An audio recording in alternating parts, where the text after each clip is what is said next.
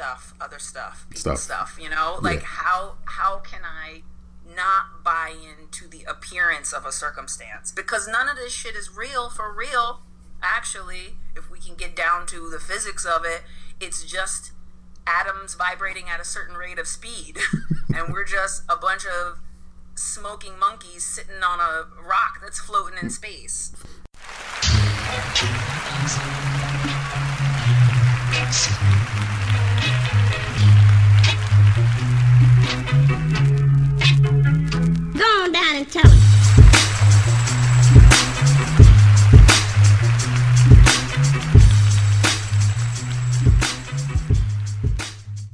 Thank you for coming back to listen to the By Chance podcast.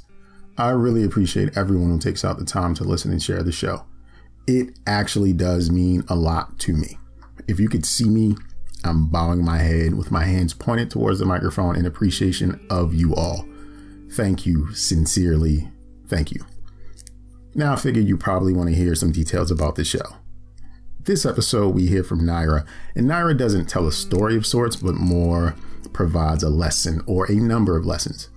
You will need to go back and listen to this one a few times because even as I was editing the show, I heard points that I didn't pick up when we were having the conversation in real time. This show right here really sticks to landing like bars for real, for real. So after you've listened to Naira give you that heat on humility and humanity, take some time to head over to iTunes and rate the show, or leave a comment or three comments or all the comments you have on my SoundCloud page. At this point, the only thing that's left is to give you the show. Thanks for listening.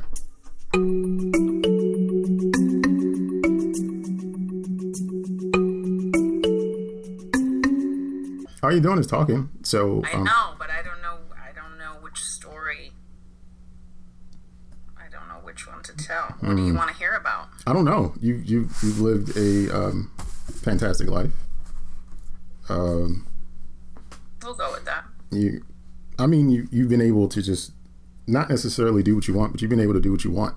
So I do. Yeah. It's so funny. I had a uh, so we're like entering review time at work, and so my manager uh, scheduled some time, and we're sitting there talking, and he's like, you know, I feel like the rules just don't apply to you. They don't. I feel like you just kind of go rogue, and you're, and I'm just like, man, it took you a year and a half to get to that mm, because the rules don't.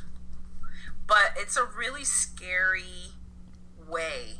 It's funny because I am on this side of a breakup, and during, I think during those periods, especially, people tend to get into like self reflective mode and start like looking at, well, who am I in terms of like what part did I play and like what behaviors did I contribute and like so I've been in that space of like thinking about that very thing um, doing what I want. Like is that good enough anymore? Like is that how I should just continue to be? Or should I try to be more like I don't know regular? I, I think I mean more like is is doing things my own way and like you know rules don't apply to me. Like is that really me? Yep. but it's a really you know it costs me a lot to live like that. And well, I mean, but you, you you have experiences. Like you have memories. You have um, you don't have like you don't stop for pictures. You're busy living and exploring and whatever. So, like yeah you know, from the outside looking in, like it's it's one of those positions where everybody can't do it, and to to know someone who can is still like it's a remarkable thing. I feel like everybody can No, everybody can't though, because it's it's um it's a challenge every day to convince yourself to do things that you've never done before. You probably don't feel that challenge to do stuff like that, right? We regular people are like we have that little voice inside of us that's just like I don't know, I don't know if I can or whatever. I, I have that voice every day. What? Every day. I swear to God, I was talking to somebody on the way home that 2017 has been like some years asks the some years ask the questions and some years answer. And I feel like 2017 has been dismantling everything I thought I knew about who I am and what I want and how I'm living. And I really don't. and I do feel that. I do like every day. I feel like who the who the fuck am I? And what do I want to be when I grow up? And where the and whose life is this? And how the hell did I get here? Like all of that stuff. Absolutely. But I feel like I and I always say this like you don't buy a Ferrari just to drive it 40 miles per hour. And that's how I look at life. Like I'm not just here to be okey dokey schmokey. Like I'm here because I want to taste all the food, I want to listen to all the music, I want to hear all the people's stories, I want to know all the stuff, I want to go to all the places. I'm just a glutton. It's not and it's not even something that I even necessarily perceive as admirable. It's just like I'm just living my vice. I'm a glutton for life and everything in it. And so yeah, I feel scared as shit every day. Like, oh my God, am I going to be a for the rest of my life? That keeps me up at night.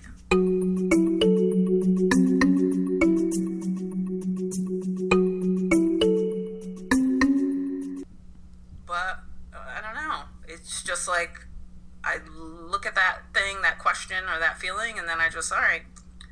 And then I go on about what I want. Ah, okay, all right. That was silly, and then you just move on.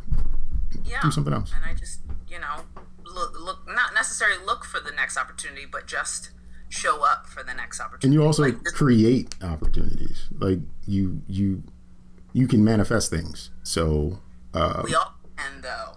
But, you, that's what I but but you understand. You understand. I remember something you told me a long time ago. Um, we speak spells. Like we speak things into existence. yes, yes, I can't believe you remember that. So you understand that though. So that's why you are able to manifest what some of us aren't able to put together. But I feel like more people are getting that narrative though too. Like you know, you see it on social media, all this, you know, brujeria, and everybody's talking about manifestation now. So I mean, I feel like all come with the potential to create the life that we want. And I haven't, I don't think, uh, I haven't created all of the elements of the life that I want yet because I think there are things that I've created in my own thinking that have blocked me from that. Like this morning's meditation was um, how to get into the receptive mode. So in the morning, first thing I do is I find a meditation or a reading or a devotional or something that's going to help set the direction of my thoughts. Otherwise, that shit is going to go haywire and I'm going to be all over the place thinking about everything from I need to pick up toothpaste from Walgreens to why doesn't that man love me like I love him? So in the morning, I get up, I put that meditation on. This morning's was how to cultivate the receptive mode so that you are aware of those opportunities when they present themselves and you show up for them. And it was just like a series of things that continued to remind the listener, in this case me, that you came here to create this experience like that that's what you came to do. That's your job. So everybody comes with the capability to do that. Now are there things that are competing for our attention? Absolutely. Are there people and organizations and you know whatever? I'm not going to go all conspiracy. We'll do that on another story. But are there are there entities that understand the power that's latent in everyone? Yes. And they take the opportunity to use that power and direct that power for their own purposes? Yes. So, I, just like in everything else, I want to be in charge. Y'all not going to be in charge of what happens in my mind. I'm going to be in charge of it. So, I don't watch any TV. Uh, I don't rarely listen to the radio. And that, all of those things combined is I think available to everybody. Like I like I said, I'm not doing nothing special necessarily. Except tapping, you're, you're the one that's tapping in though. Um, even you describing what you go through or not go through, but what you, how you set up your days is just one of those things. Like I would get lost trying to do it. Like I would start I up, yeah, I do. I do. Like, you know, I can sit there and listen to a meditation and really not be paying attention to that shit at all. at all. However, I know that residually those messages are going to stick. When i'm when i'm not even paying attention i know that what i've listened to is going to resonate somewhere in the back subconsciously and it's going to stick. And so i just put it. Even if i'm you know in the bathroom doing my hair and i'm not really listening to it i'm going to put it on anyway. Because i know that at some point that's going to become accessible to me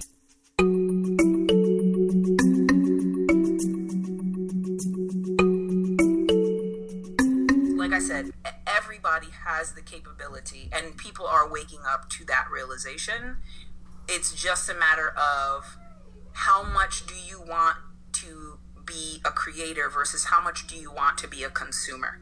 Do you just want to consume the life that's going to be prepared in front of you? Or do you want to create an experience that you can say, you know what? Yep, I chose that. I didn't choose that. I chose better this time. Like, which is it going to be? And I've never been one to do what people tell me to do or, you know, take what people give me. I've always wanted to make my own thing. So, in whatever little way I'm doing that, but everybody has that. So have you been able to like share that with uh, exes, friends, like just that that outlook and that approach, and encourage Yeah, that kind of it's behavior? funny that you say that because this last relationship started off where that was kind of like the thing that brought us together. It was like the universe and like all this stuff, and for the most part, my and this, I mean, at the risk of sounding crazy, but for the most part, people talk that shit like they want to, you know, be with someone who's woke and you know aware of their ability to manifest and all this stuff but it's not like all gongs and tibetan singing bowls and you know prayer beads and shit. Like it's ugly and it's hard and it's not stuff that you want to hear so yes i mean i've i've shared I've shared myself. I mean, as I'm predisposed to do with everyone. I, you know, I love talking, um, but I don't know. You know, I don't know how much of that is good for me, um, and good for people who aren't necessarily in a place to receive that either. You know, it's draining for me to give that and to like open that up because I'm I don't like opening up anything first of all.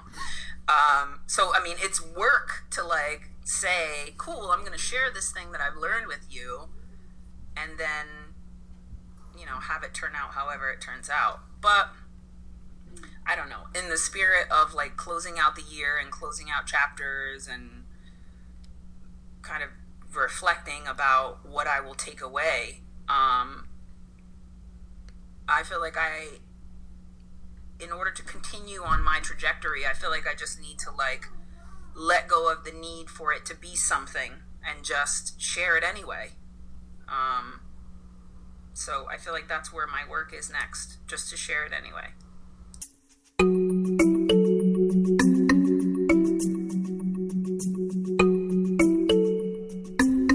You have like uh, measurements of success or points where you're like that was that was the mark?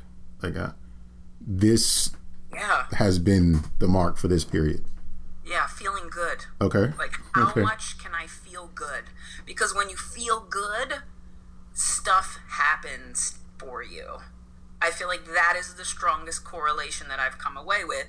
When I feel good and I feel high on life and I'm, you know, stopping to look at the trees as they're changing colors and I'm geeking out over the clouds and the sunset looks crazy beautiful. When I'm feeling good, it feels like I don't even have to work at anything. People find me, jobs find me, money finds me. So the measurement of success is how often can I feel good? Despite the nonsense, you know, despite the lights getting cut off or despite stuff, other stuff, people Stuff. stuff, you know? Like how how can I not buy into the appearance of a circumstance? Because none of this shit is real for real. Actually, if we can get down to the physics of it, it's just atoms vibrating at a certain rate of speed. and we're just a bunch of smoking monkeys sitting on a rock that's floating in space. just keep that in perspective and just remember that none of this is real and it could be whatever I want. And it's my choice whether you know I get caught up in the illusion or whether I just continue to remember that this experience is brief and I want to feel happy and joyful and appreciative and you know grateful for as often as I can for as long as I can then I can get up and you know go to work every day take care of my children and make sure you know that they're good so.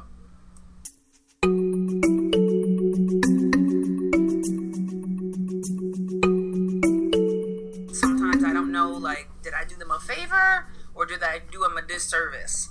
Because you know they're asking those probing questions and they're looking at things the way a grown-up person would look at things. And so you know how much of their innocence did i rob them of by you know raising them the way i did and, and by teaching them to ask the questions and teaching them to look at things a certain way. Um, but they're really good. Like they it's funny in august they called a family meeting on me. And it was you know they had an agenda and they had a chairperson. And it was like you know stuff that you want your kids to talk to you about you know? They wanted to know um, what was expected of them in terms of chores they wanted to know if we could start spending more time together as a family you know they said i work too much um, and they want me home more they wanted to know that was like just i think at the point of that relationship kind of dissolving they wanted to know if i was okay you know, which was one of the most profound things. They were like, Are you okay, mom? You know, we just wanted to. And so, I mean, I think I've done, if I haven't done anything else right in my life, I think I've raised them right um, because they seem to be well adjusted kids. Uh, obviously, you have your, you know, teenage angst pushing the envelope stuff to deal with, but again, for the most part, they're thoughtful people. You know, they're aware of the world around them, they're aware of themselves. Um, so I can't complain at all. I can't complain at all. They're doing great. And kids have access to so much more information than we did now. It's like, oh my God, like, just so, and so I think the most important role I play now is like helping them to understand what to consume and what to leave on the rubbish heap. You know, it's like you don't have to take all of that stuff that you see coming in. Like, you can be you can be discriminating and you can say mm, you know that doesn't really feel good or and measure like i was telling my daughter about the music that she listens to and i said you know measure how you feel after you listen to more life versus after you listen into whatever corinne bailey rae you know because that stuff has an effect. Those messages and that syncopation and all those things have an effect on how you feel. Um, so yeah just trying to help them and not trying to fill them up necessarily. Like they're not empty vessels that come to us to be filled up right? They come to us as the people that they already are going to be. It's our job just not to or rather it's our job to just make sure that we get them to adulthood as whole people.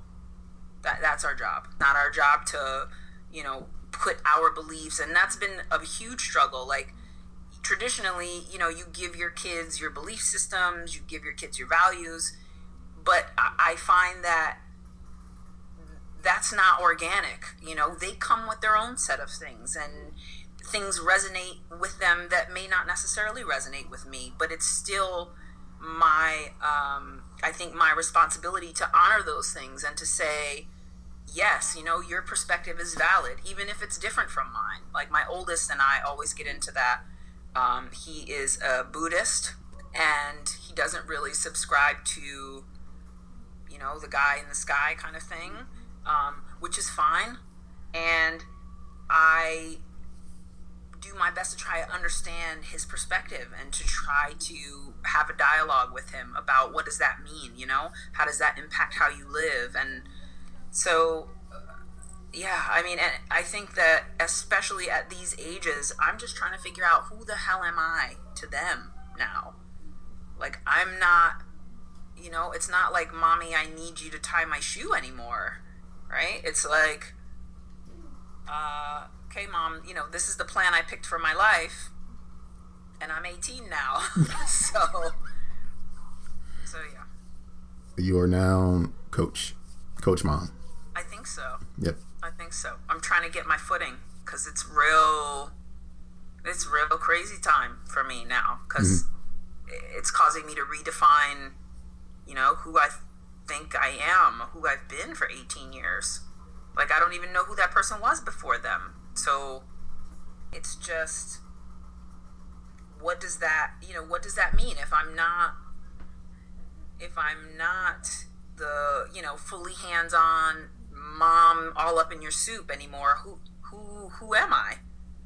Outside of, you know, I know I need to be your coach and kind of provide the hedges, but like what does that mean for me as an individual person?